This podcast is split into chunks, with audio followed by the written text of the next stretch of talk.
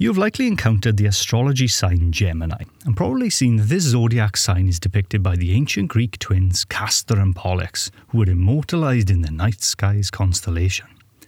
It is not a massive jump then to decipher that the word trigemini, or trigeminal, originates from the Latin for three twins, or as we would call them today, triplets. And as it goes, this term is a great name for the three branched major sensory nerve of the face, the trigeminal nerve.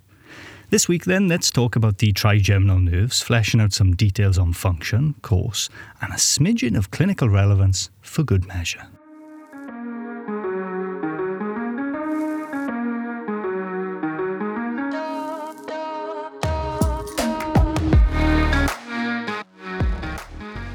The trigeminal nerve belongs to a group of 12 paired cranial nerves which leave the ventral surface of the brain.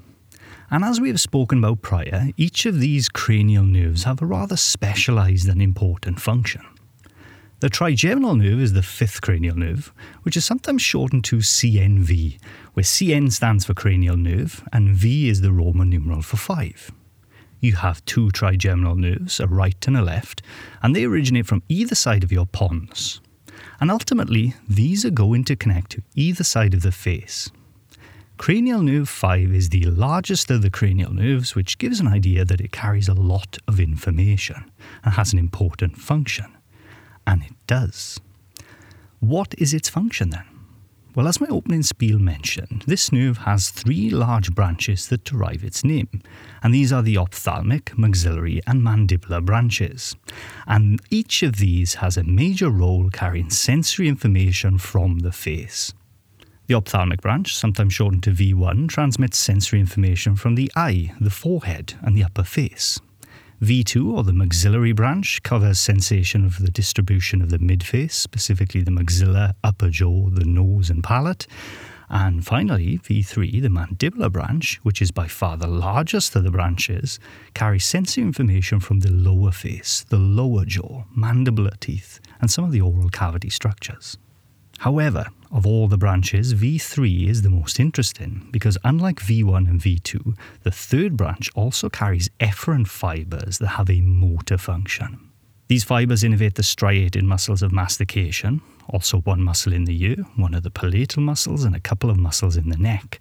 Now, despite this, it is important to remember that although this nerve lives in the face and to a lesser extent has some motor function, it is not the facial nerve. Cranial nerve 7, which is the major motor nerve to the face, to the muscles of facial expression. And as such, it has nothing to do with facial palsy or Bell's palsy. A weakness in the trigeminal nerve does not give you facial weakness. This is a common mistake we see in exams all the time. The trigeminal nerve is therefore often summarized as the major sensory nerve to the face, but it has more to it than that. There are further branches and details we could add here, but let's save that for another time. Now, cranial nerves are so called because they begin life inside the cranium or skull, and they pass out of the cranial cavity via little holes called foramen. Knowing which hole in the skull corresponds to which structure is something that all anatomy students will experience at some point, and it is best taught with a skull in hand and pipe cleaners. But for completeness, let's summarize where each major branch of the trigeminal nerve leaves the cranium. V1, first of all, then passes through the superior orbital fissure, which can be found in the posterior of the orbit. V2 passes through a hole called the foramen rotundum, which is a passageway to the midface. And V3 passes through the foramen ovale, or oval shaped hole, on its way to the mandible. There are multiple other branches and more detail to add here, but as my Italian friends would say, piano piano. We'll go into lots more of the detail another time. Let's finish on some clinical relevance then.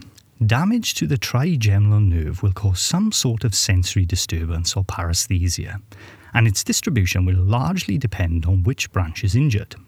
It is possible that compression or irritation in the nerve can also cause pain, and pain from the trigeminal nerve is given a specific term. It is called trigeminal neuralgia.